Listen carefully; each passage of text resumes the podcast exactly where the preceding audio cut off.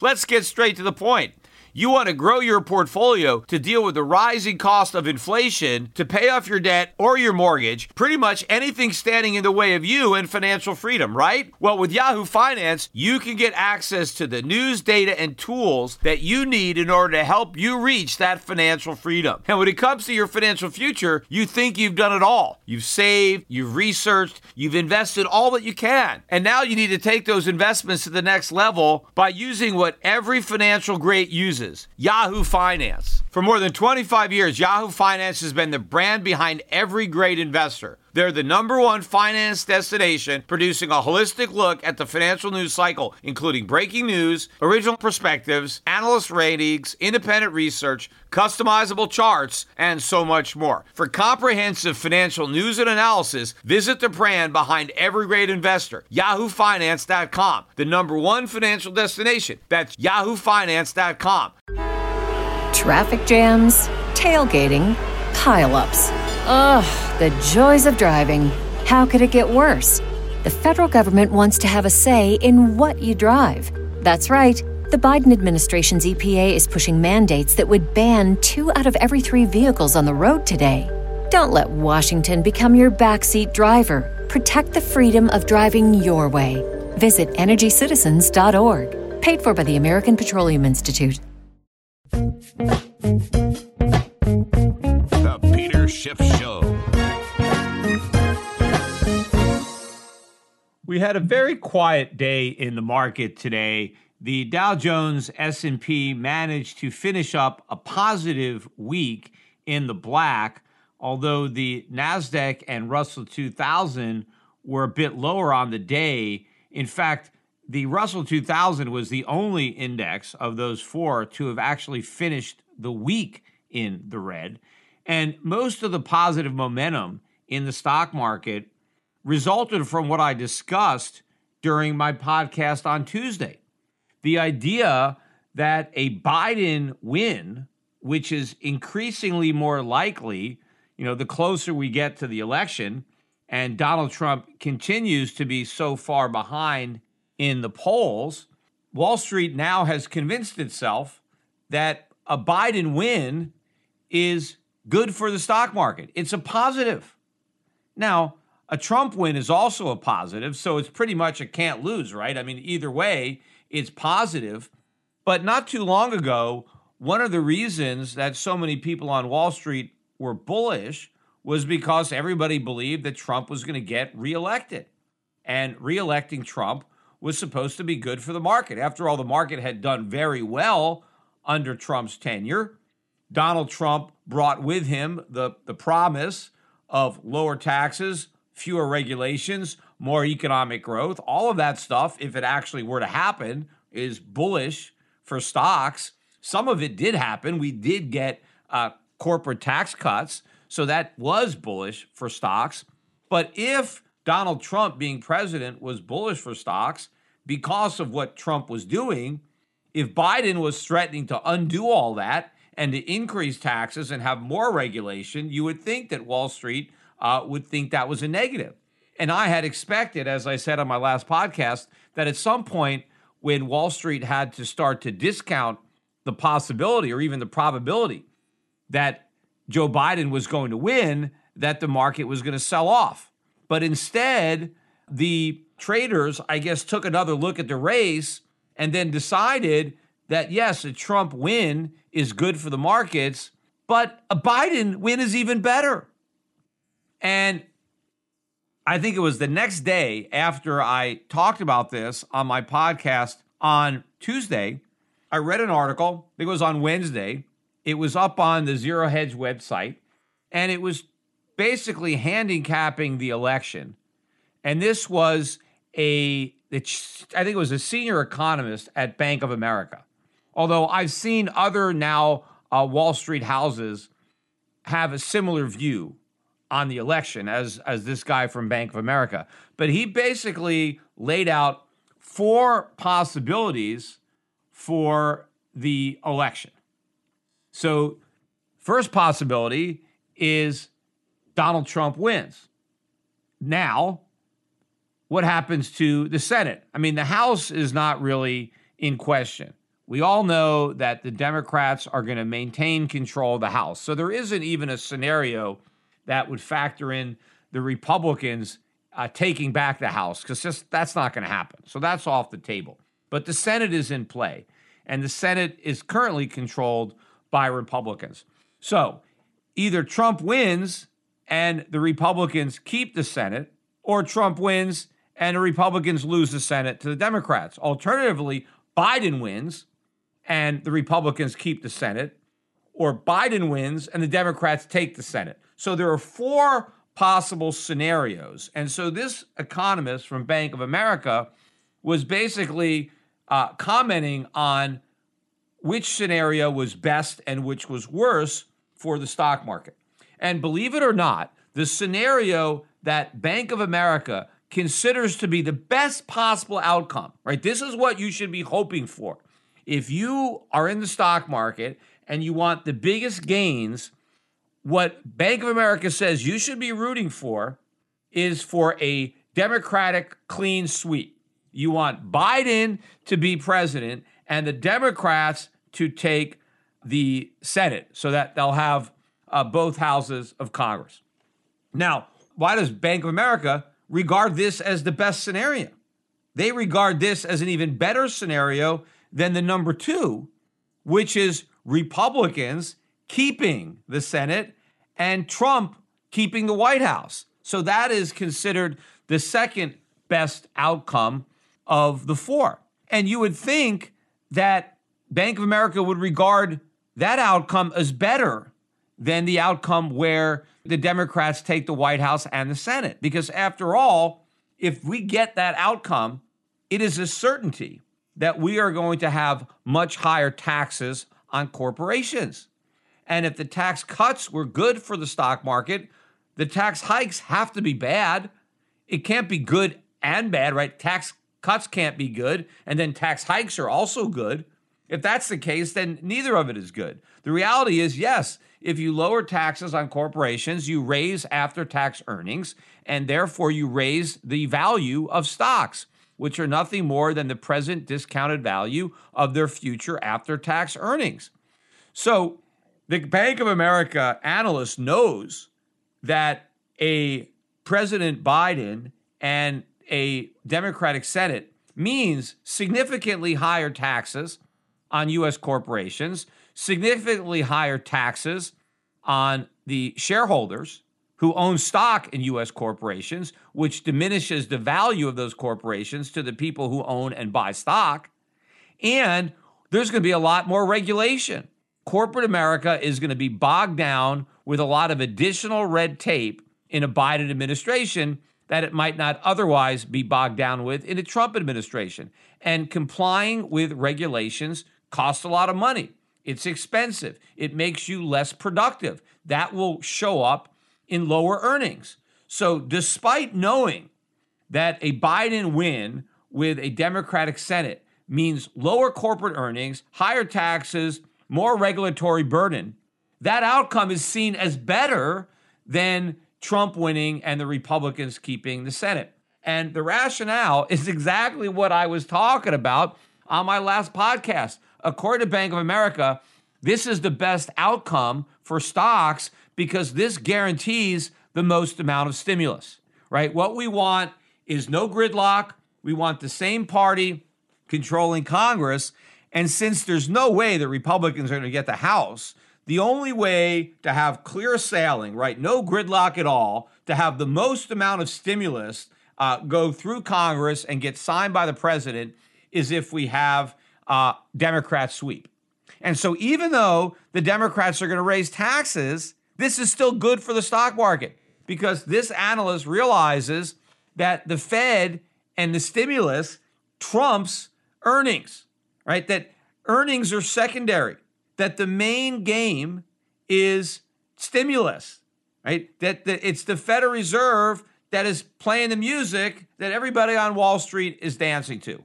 And so, what this analyst is saying is we just need more of that music. The party is going to rage on if we get more stimulus, right? Regardless of whether or not the stimulus is good for the economy, who cares? All we know for sure is that the stimulus is good for the stock market and we want more of it. We want the outcome that guarantees the most stimulus, and that is a Democratic uh, clean sweep. So this shows you that they realize that this whole thing is artificial when they're rooting for higher taxes because they don't even care about earnings because what's more important is the stimulus, and we're going to get more stimulus under Democrats than under Republicans. And I tend to agree with that. But I actually think that from America, right, the worst possible outcome of this election is exactly what Bank of America says is the best we can hope for uh, a Democratic sweep, right? A blue wave that's going to drown the country. You know, that is the worst outcome for the dollar, right? The dollar is going to get killed. That stimulus, all that stimulus, all the deficits that are going to be the result of no gridlock, that traffic is going to flow, meaning that red ink is going to flow. And so that is definitely the worst possible outcome for the dollar. Now, if you think a weak dollar is good for the US stock market, then maybe you can make that case. And I would say that if the dollar is weak enough in nominal terms, sure, US stocks will go up. I mean, that's one of the main reasons I'm not short US stocks because over time I expect the US dollar to lose more value than US stocks. So why be short US stocks when I could be long non dollar assets that are going to go up by so much more uh, than the US stocks go down, or if they even go down at all? But of course, the worst outcomes as far as Bank of America is concerned is divided government. See, that's what they fear most. So the second to worst outcome according to Bank of America, would be for Trump to get reelected and for the Democrats to take the Senate. Now, I think that is kind of a lower probability outcome in my mind, but that is considered to be the second worst. It's still bad for stocks because, again, there's going to be some divided government. You're going to have Trump's still president, but he's going to lose the Senate. So it will be harder for Trump to get stimulus through a Congress that is completely controlled by Democrats because the Democrats will have the House and the Democrats will have the Senate. But the worst possible outcome, according to the Bank of America, is where Biden wins, but the Republicans take the Senate. That's the worst outcome. They've said that's terrible. Stocks are going down because they believe that the Republicans in the Senate, even though the Democrats still have the House, the Republicans in the Senate will be able to disrupt the Biden agenda and will be able to block a lot of the stimulus from coming through. And so the Republicans will be able to use uh, the Senate uh, to slow down or derail all the stimulus spending. And that's supposedly the worst outcome. I mean, personally, and as I said on this podcast, we had better hope that if Biden wins, which he probably will, that the Republicans at least hold on to the Senate because that's the only thing we got other than potentially the Supreme Court to kind of slow down this tide uh, of socialism that's going to be rising under Biden. But those are the scenarios that Bank of America regards as the worst for the stock market because they represent gridlock. But for the economy, gridlock is the best we can hope for because anything that slows down what government wants to do is a positive because government wants to do harm. Government wants to damage the economy. So, the extent that a divided government minimizes the damage, that's a positive. I mean, that's why Barack Obama didn't do even more damage to the US economy than he did anyway, because the Republicans took back uh, Congress because the Tea Party, right? 2010. So the Obama agenda was substantially slowed down by divided government. Had he had a Democratic Congress the entire time, then a lot more damage would have been done. And so a lot more damage will be done if we end up getting Biden as the president and uh, the Democrats controlling both houses of Congress. But, you know, I don't think it's necessarily going to be good for the stock market. As I said, you know, on my last podcast, everybody was convinced that Donald Trump, if he won, it would be terrible for the stock market. And they were wrong. The stock market did very well under Trump. Now the markets are convinced that if Biden wins, the stock market is going to go up. they're as convinced of that as they were that if Trump won, it was going to go down. So again, I think it could play out the same way. Biden wins, you get a very short lived rally as the markets get what they say is good and what they think is good. And then, just like with Trump, when people thought about it again and they said, hmm, Donald Trump, lower taxes, less regulations, what's so bad about that? And they bought stocks. This time around, they're going to say, wait a minute, Biden, higher taxes, more regulations. Maybe this is not as good as we thought. Maybe hanging our hat on stimulus isn't the best place to put it. Maybe we should uh, look for something else. So I think you could see a sell off. But again, the downside is always going to be mitigated by the Fed. But as the Fed mitigates the downside to the stock market, they intensify uh, the downside to the dollar and to the overall U.S. economy. In fact, while I'm talking about the Fed, and this is you know a topic I, I discussed this a little bit. I just finished the New Orleans conference. I don't know if it's too late if you haven't signed up. I think you know you can look at a lot of their content online. But one of the things I discussed in my keynote there was how bad the Fed's track record is and why anybody puts any stock in what these guys say. Because it's obvious that either the people on the FOMC or the chairman in particular, either the Fed chairman have been completely incompetent and they have no idea what they're talking about. And you should just completely disregard anything that they say, any forecast that they make or they're just lying, in which case you can't believe anything they say or any of the forecasts that they make because they're out there. They're still talking about how great this economy is. This economy is a disaster.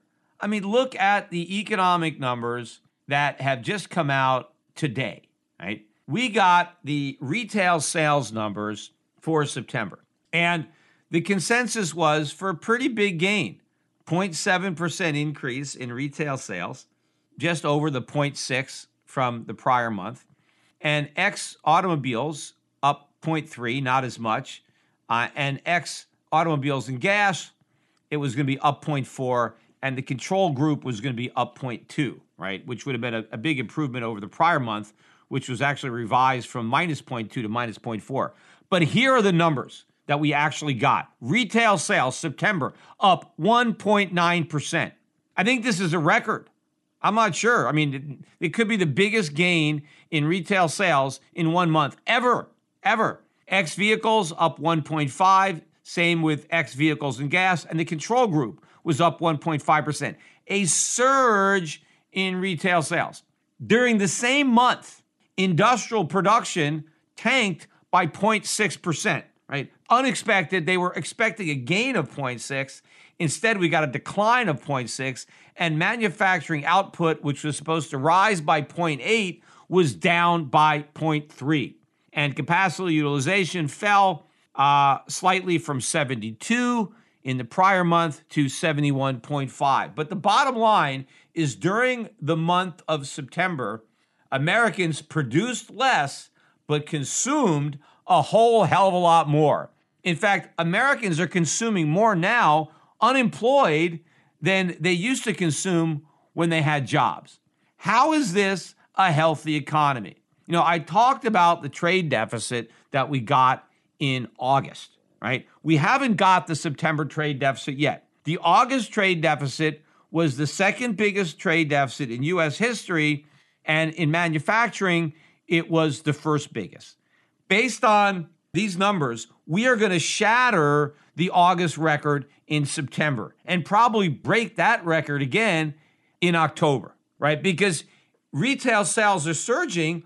What are Americans buying? They're buying imported stuff. After all, we're not making as much stuff. Our manufacturing is going down as our consumption is going up. We have all these unemployed Americans who aren't producing anything. By definition, they're unemployed. So they're not producing goods, they're not providing services, but they're buying all kinds of stuff. Where are they getting that money? They're not earning it, right? They're not adding any productivity into the economy, but they're getting paid. They're, they got money to spend. See, normally in a healthy economy, the money that you spend is a function of the work that you do, right? You put work in and you get money for doing work. But the work that you're doing is adding to the stock of goods and services that everybody gets to buy. So you help to provide services and produce goods.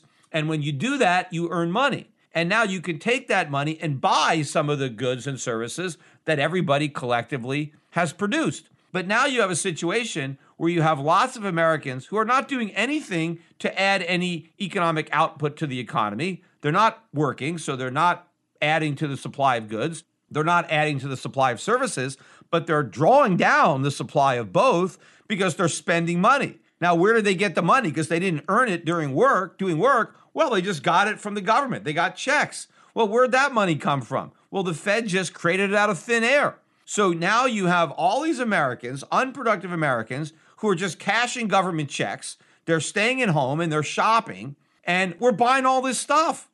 Well, we're simply buying what the rest of the world is producing.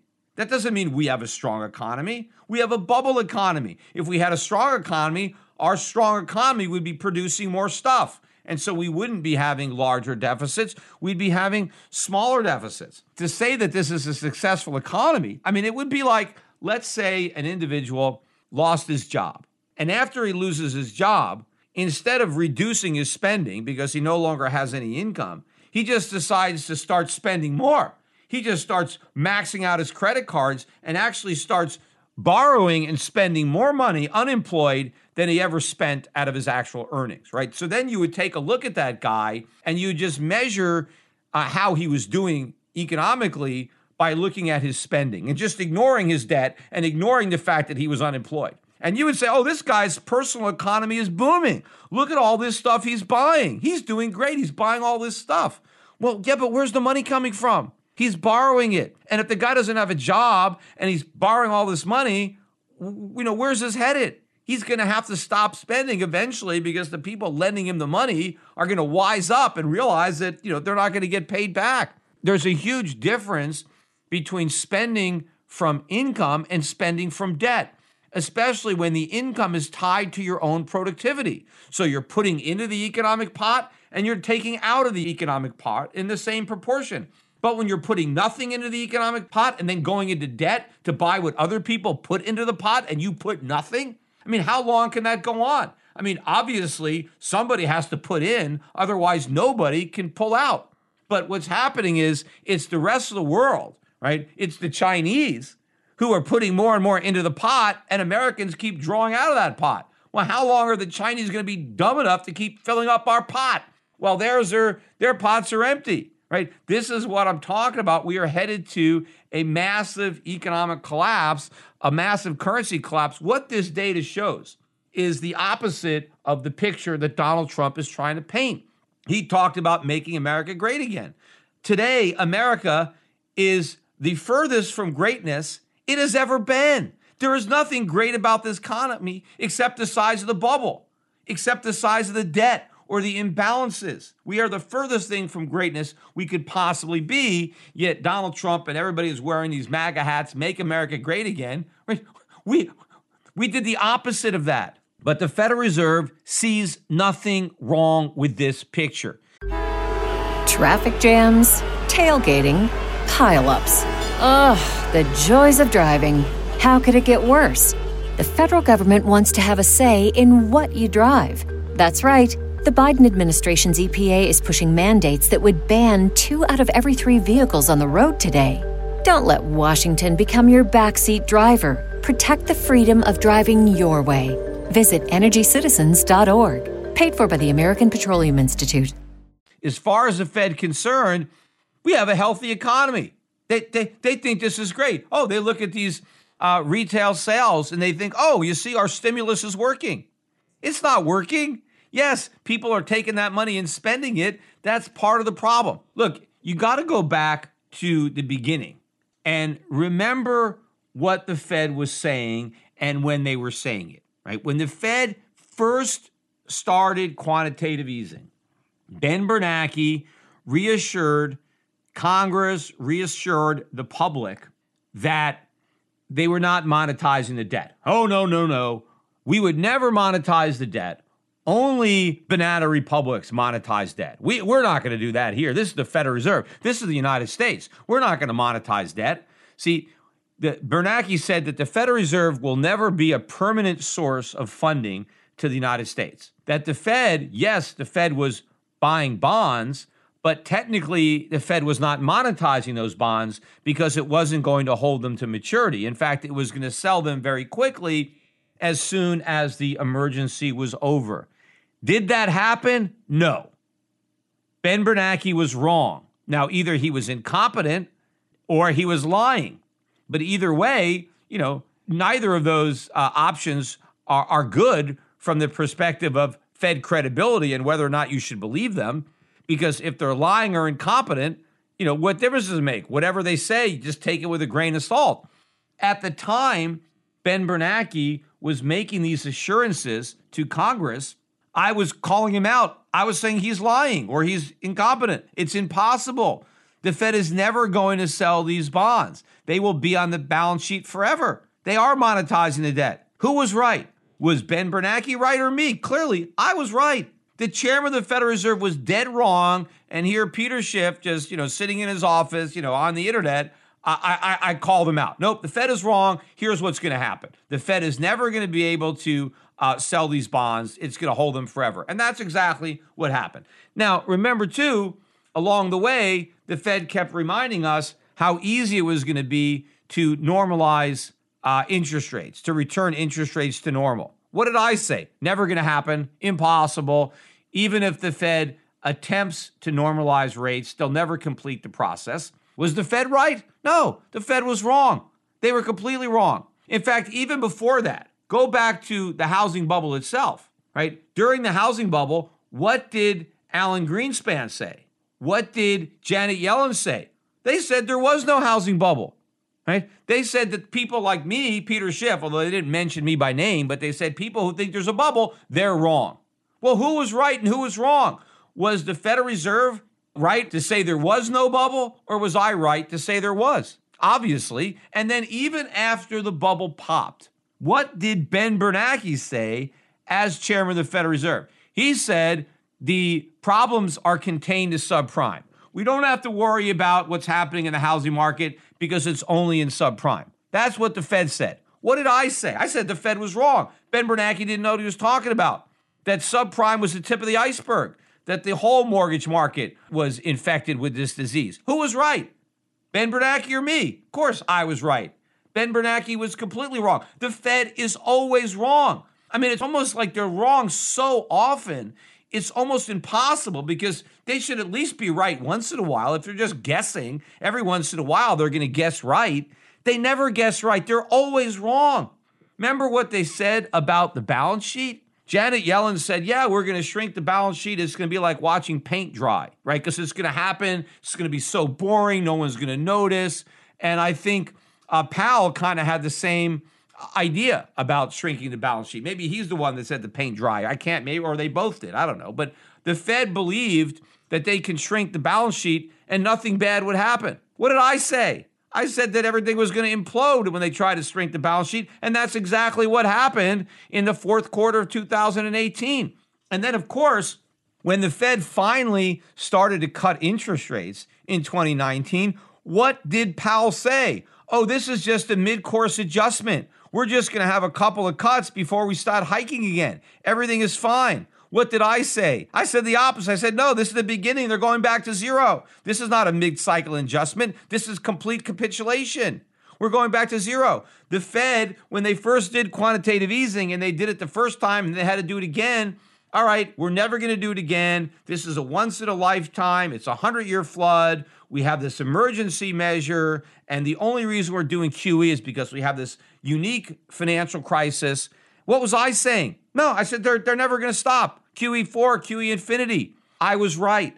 And it's not so much that I was right. I mean, other people were right. My main point is that the Fed was always wrong.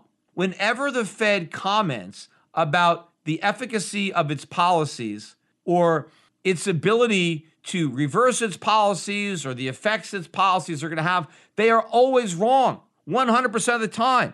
It's hard to actually do that, right? So that's a pretty good indication uh, that they're lying because even if they were incompetent, if they were just incompetent, every once in a while they'd get something right.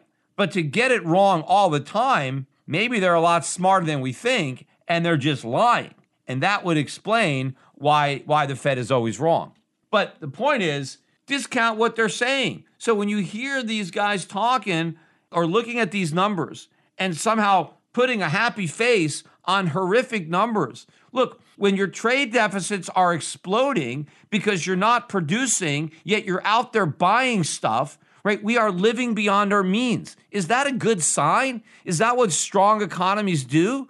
Do they have to live off of debt? Do strong economies have to borrow money from some of the poorest countries in the world? That's not the sign of strength.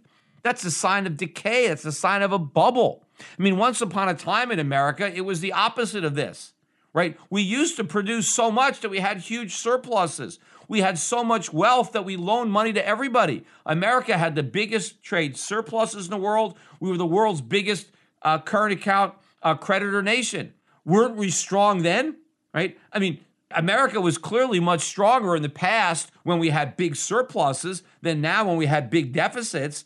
If big surpluses were a sign of our industrial might and our wealth in the past, then why aren't massive deficits a sign of the reverse today? Of course they are. But everybody's got their eyes closed because they're focusing on the wrong things. They're looking at what we're spending and they're completely discounting the source of the money, how we're sustaining it. Just like the guy who's lost his job and just starts living on a credit card, if you only look at what he's spending, you're going to have a completely different picture of this guy's financial health than if you take a complete look and see where the money he's spending is coming from. And how anybody can look at this data, look at the exploding budget deficits, the exploding trade deficits, and the Fed, and somehow think that this combination is going to lead to a strong dollar. I mean, this is complete and utter nonsense. In fact, you can look at the supports that rest beneath the dollar as being a three legged stool. There are only three legs that have been supporting the dollar, and that's the trade deficits, the budget deficits, and Fed policy. And what I mean by the trade deficits is we always have trade deficits. That's a byproduct of our uh, bubble economy. But when the trade deficits are positive for the dollar, it's when the trade deficits are getting smaller. So if you go back and you look historically a strengthening dollar is correlated with shrinking trade deficits, and a weakening dollar is correlated with growing trade deficits. Now, that makes sense because when you have a trade deficit, we are exporting more dollars. And now the world has these excess dollars that it doesn't need, and they go to sell them, right? If you are, let's say you're operating a business in Germany and you have surplus with the United States, now you're German companies and you have all these extra dollars, but you don't need those dollars because you got to pay your employees in, in euros, you got to pay your rent in euros, you got to pay the interest on your bonds in euros. So the dollars have to be sold that you earned trading with America, and you, you know you need to buy euros. So when the trade deficits are bigger, then the world has more dollars to unload. When the trade deficits are smaller, they have fewer dollars to unload. And so that's been bullish for the dollar because the supply of dollars is growing more slowly. The same thing with the budget deficit. We pretty much always have budget deficits. So the question is is the budget deficit rising or is it falling? And if you go back and you look, you know, historically, and I'm not talking about for the whole history of the republic, but go back to, you know, 1980s, you know, kind of recent history where you can see this stuff. Uh, because you know prior to that we had trade surpluses. So in the era where we've had deficits, budget deficits, trade deficits, as America has been you know disintegrating uh, beneath the surface, the budget deficits when they are getting smaller, that is bullish for the dollar.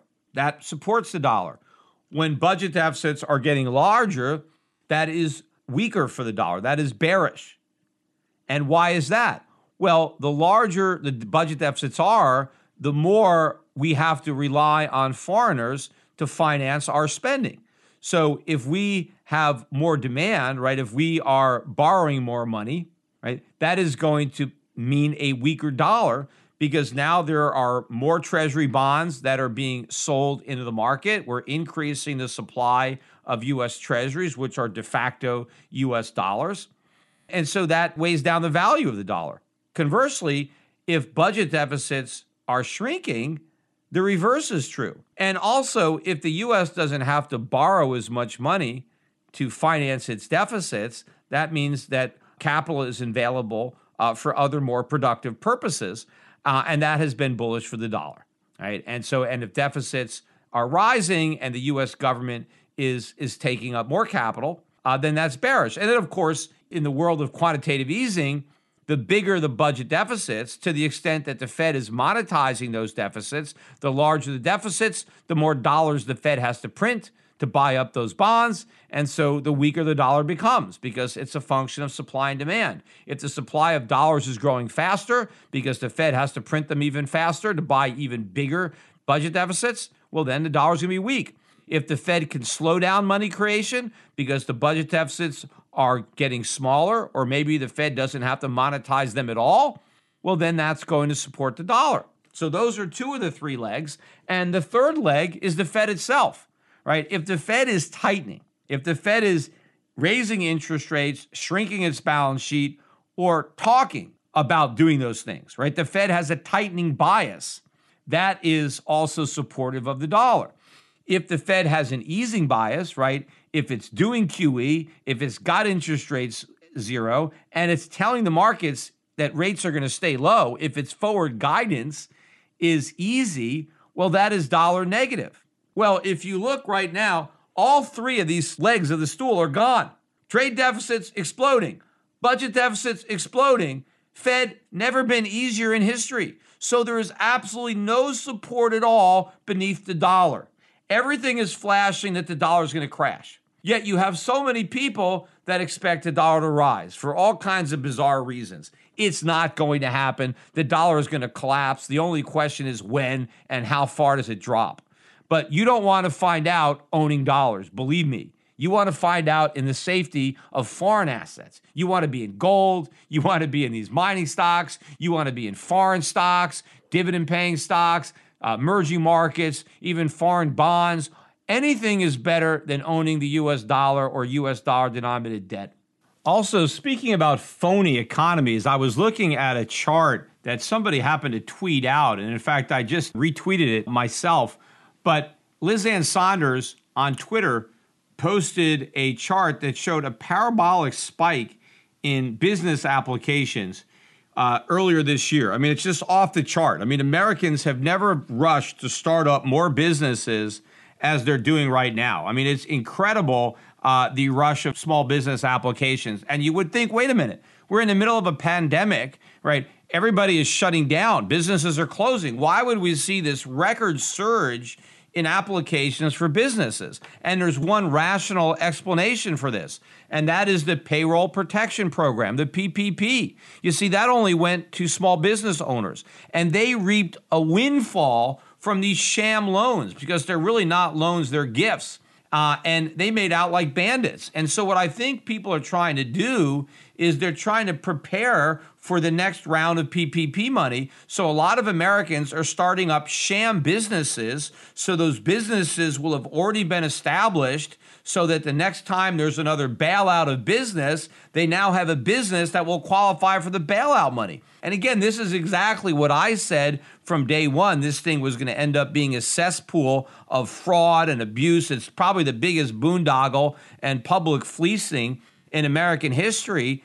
Uh, people are getting rich off of this program. And this program enjoyed bipartisan support, even under divided government we were able to get this thing through. So imagine how much more damage would come if we didn't have a divided government, if we had an easier glide path for more of these businesses. But again, this is evidence of the bubble nature of the economy. I mean, some people will look at this spike in business applications and they'll think, oh, business must be great. Look at all these businesses starting up. And it wouldn't even occur to them that they're not starting up to do any business. The only business they're going to do is monkey business. The business is fleecing the taxpayer and getting money under the guise of operating a business. Uh, but of course, you know, when the government is giving out so much money, people are going to do whatever they can to qualify for their share of the giveaway.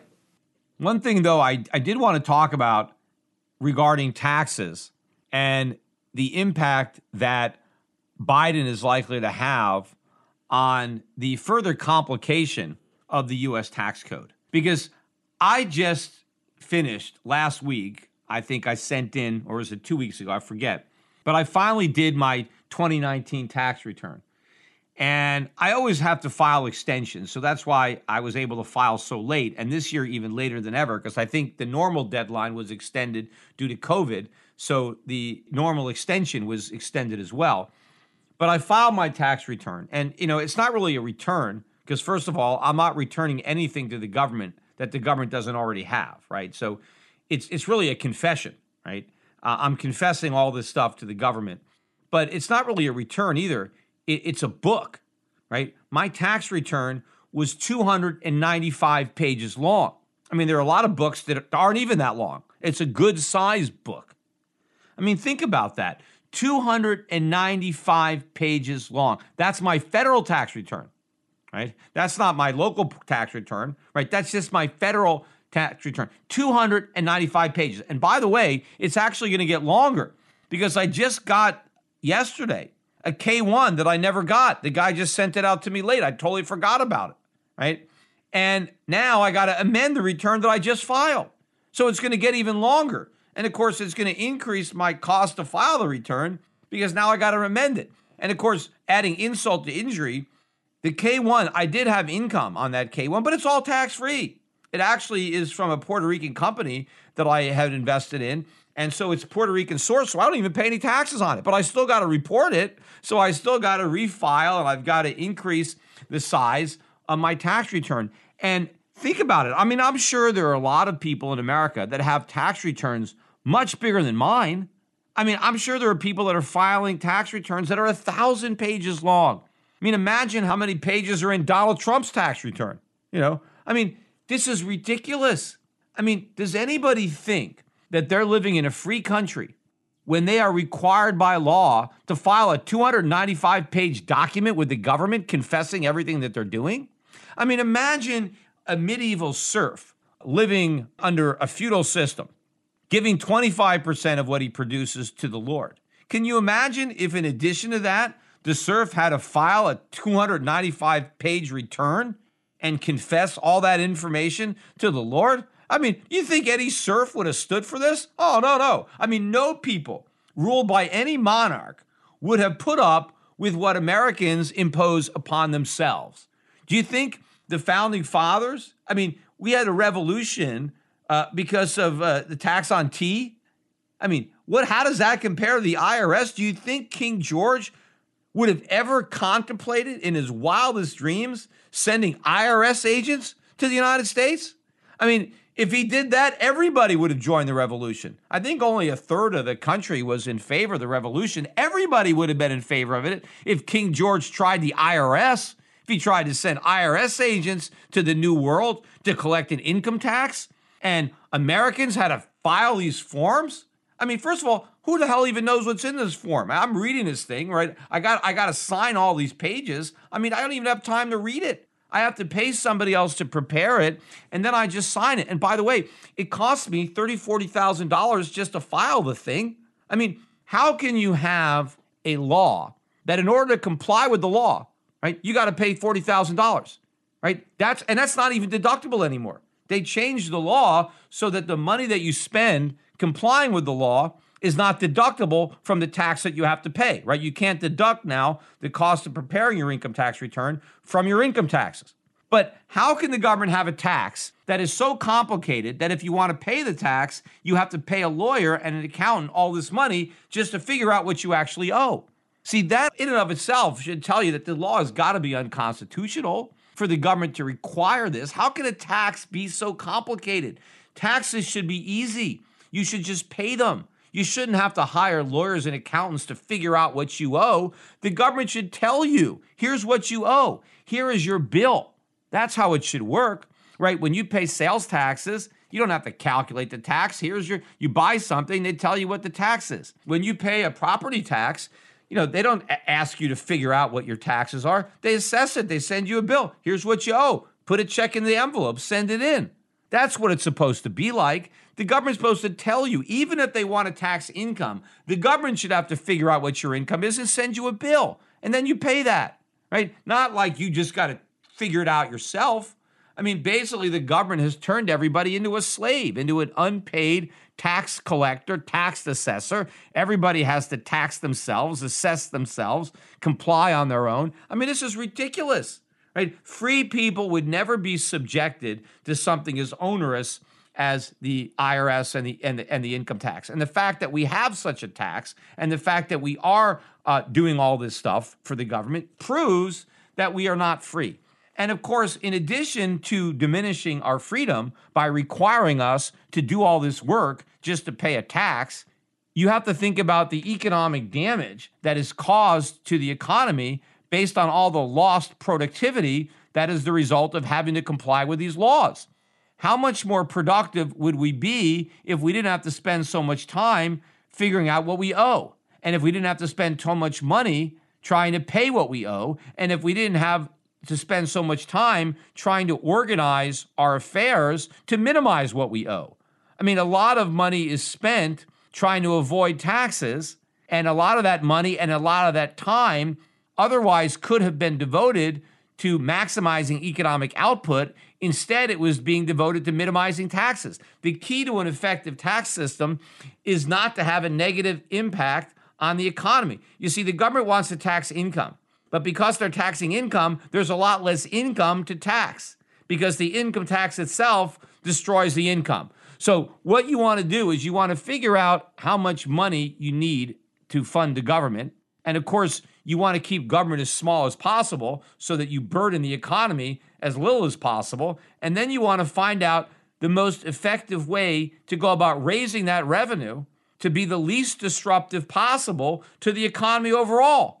And the best way to do that is through simple sales taxes or value added taxes, taxes on articles of consumption. They do the least economic damage because they are easy to pay Nobody has to calculate them. Nobody has to hire lawyers. Nobody has to hire accountants, right? None of this. Um, and there's no lobbyists because there's no special loopholes, there's no exemptions. So you take all the power away from government. And when government doesn't have power, nobody is lobbying to have that power used to their advantage or used to the disadvantage of somebody else.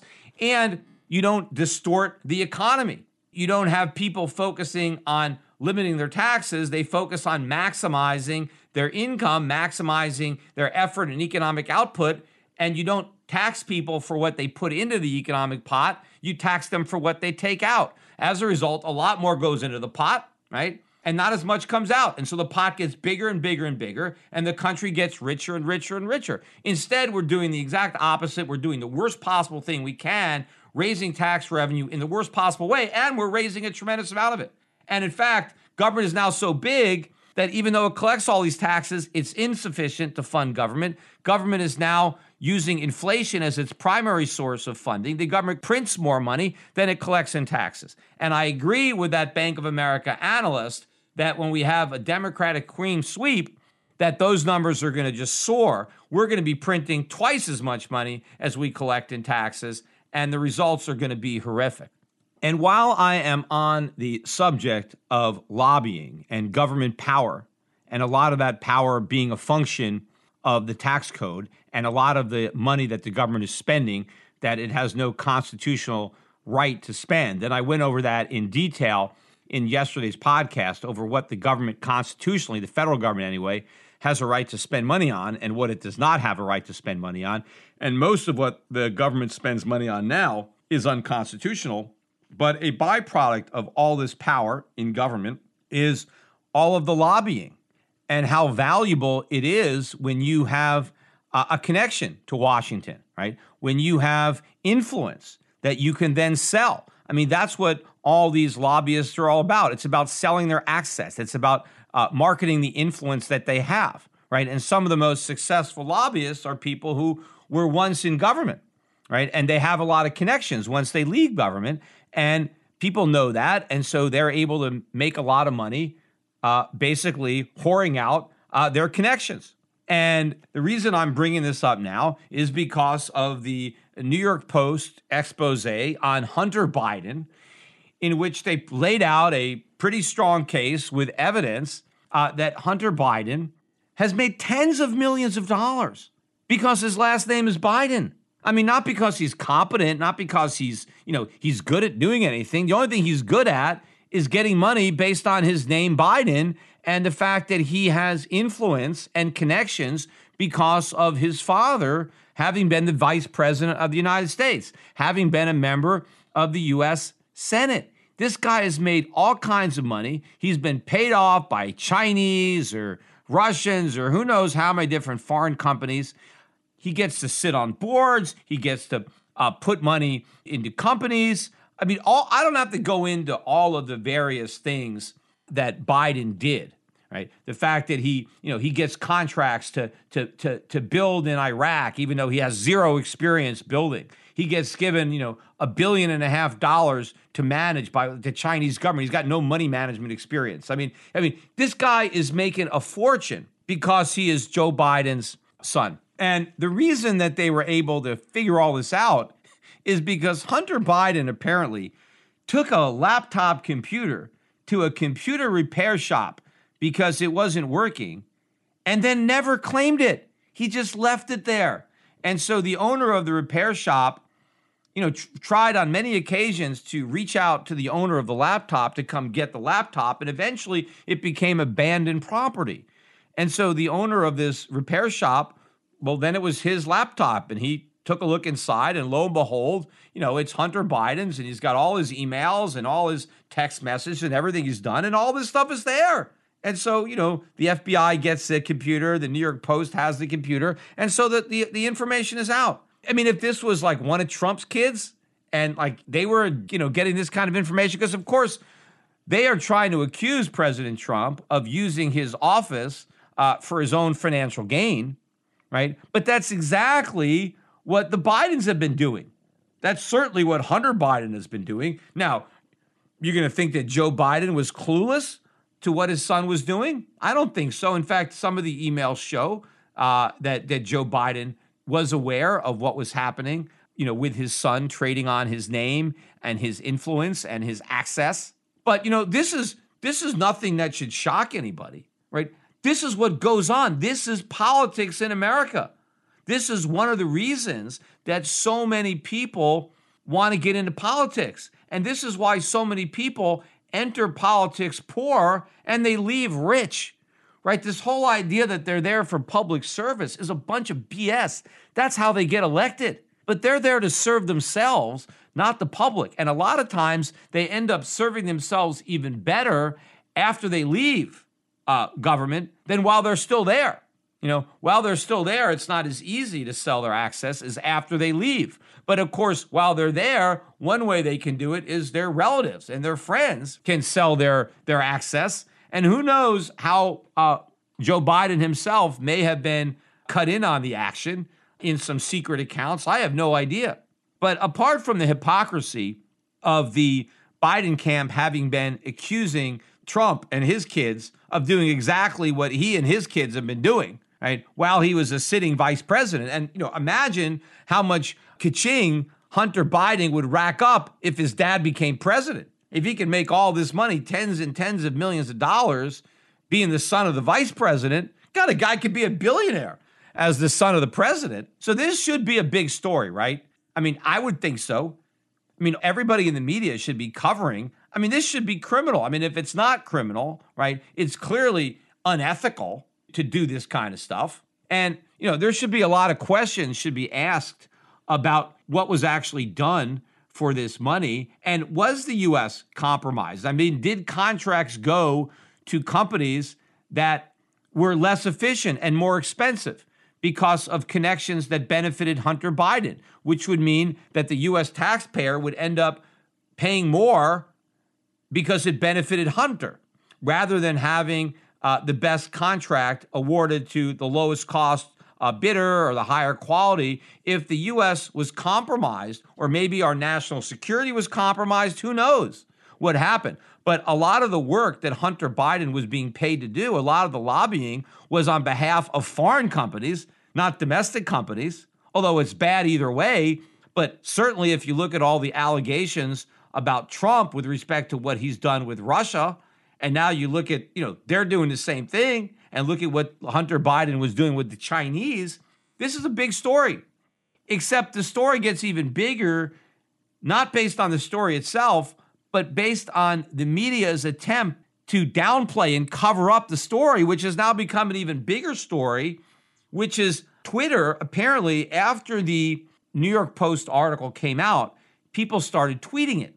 Well, Twitter started preventing the sharing of this story. And they actually started shutting down the Twitter accounts of people who were sharing the story. And they were preventing the story from trending because they didn't want people on Twitter to know about the story, to read the story, to learn the truth about what happened to Hunter Biden. Now, how is this possible? You're talking about Twitter, you're talking about Facebook, right? These are supposedly uh, public forums to disseminate information, not suppress it. Now, I think what Twitter was saying as well, you know, this is violating our policy because those emails that are being shown in the New York Post article, the New York Post did not get them with the permission of uh, Hunter Biden, right? They they got these things without the permission of the owner, and you know we don't want to support that on Twitter. We don't want to reward people who illegally obtain information, we're not going to allow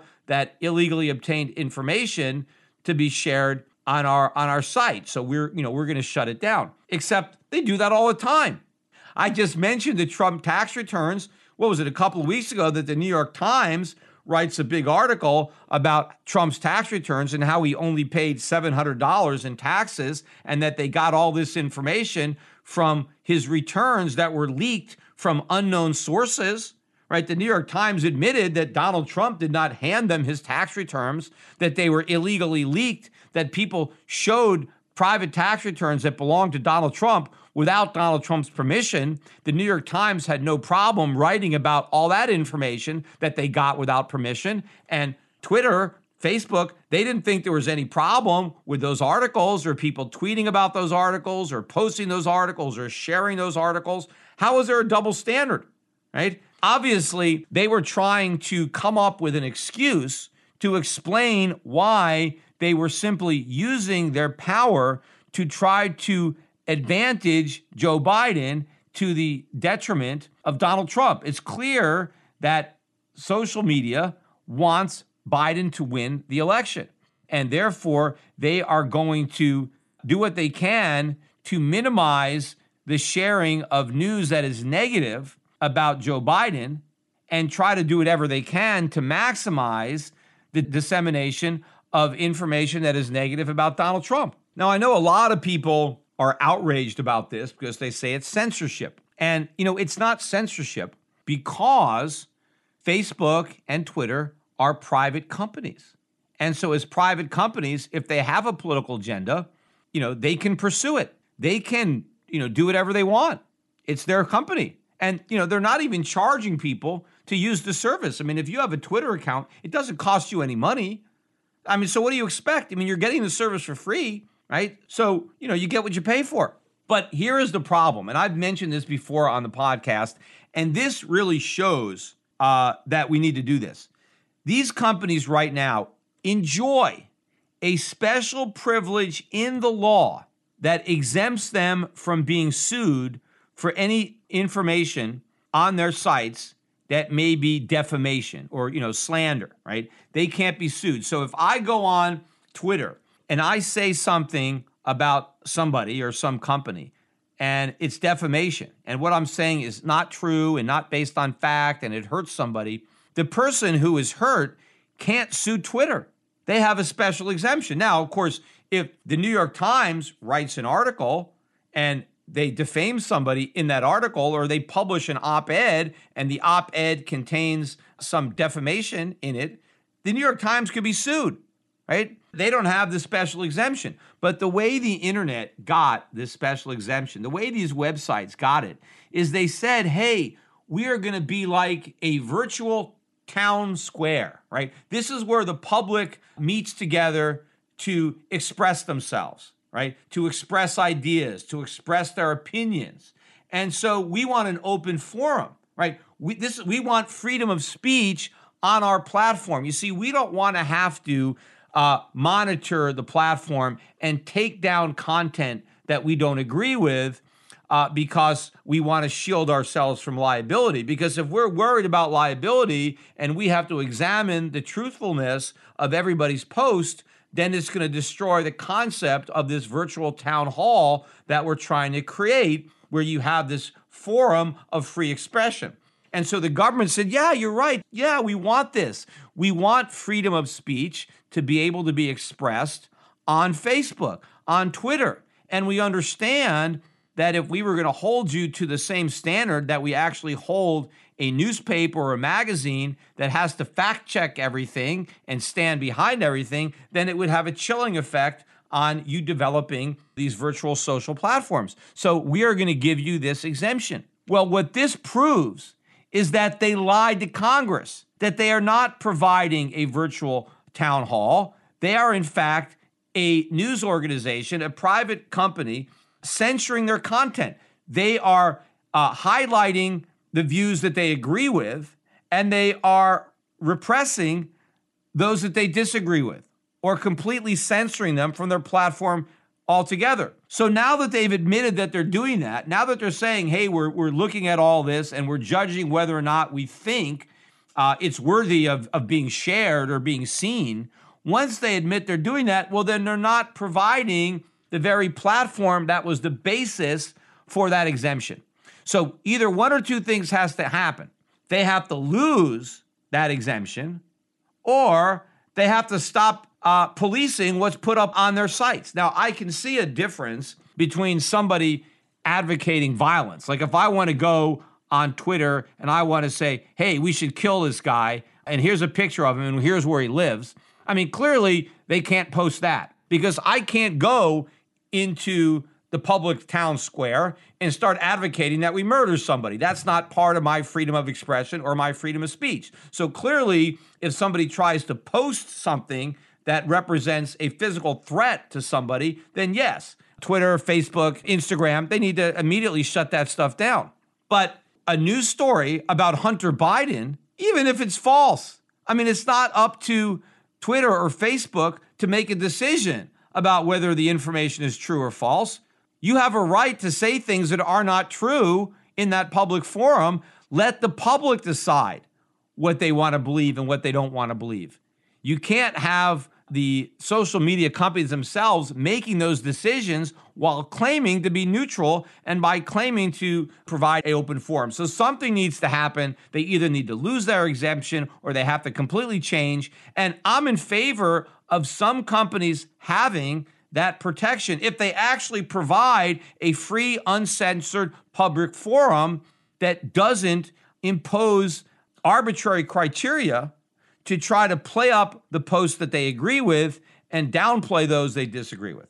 But this is a situation where it's hard to say what's more outrageous the conduct of Hunter Biden or the conduct of Twitter and the conduct of Facebook. Is the news the worst part of the story or the way social media tries to cover up the news? Now, as far as I'm concerned, there's nothing shocking about what Hunter Biden did because this is what they all do.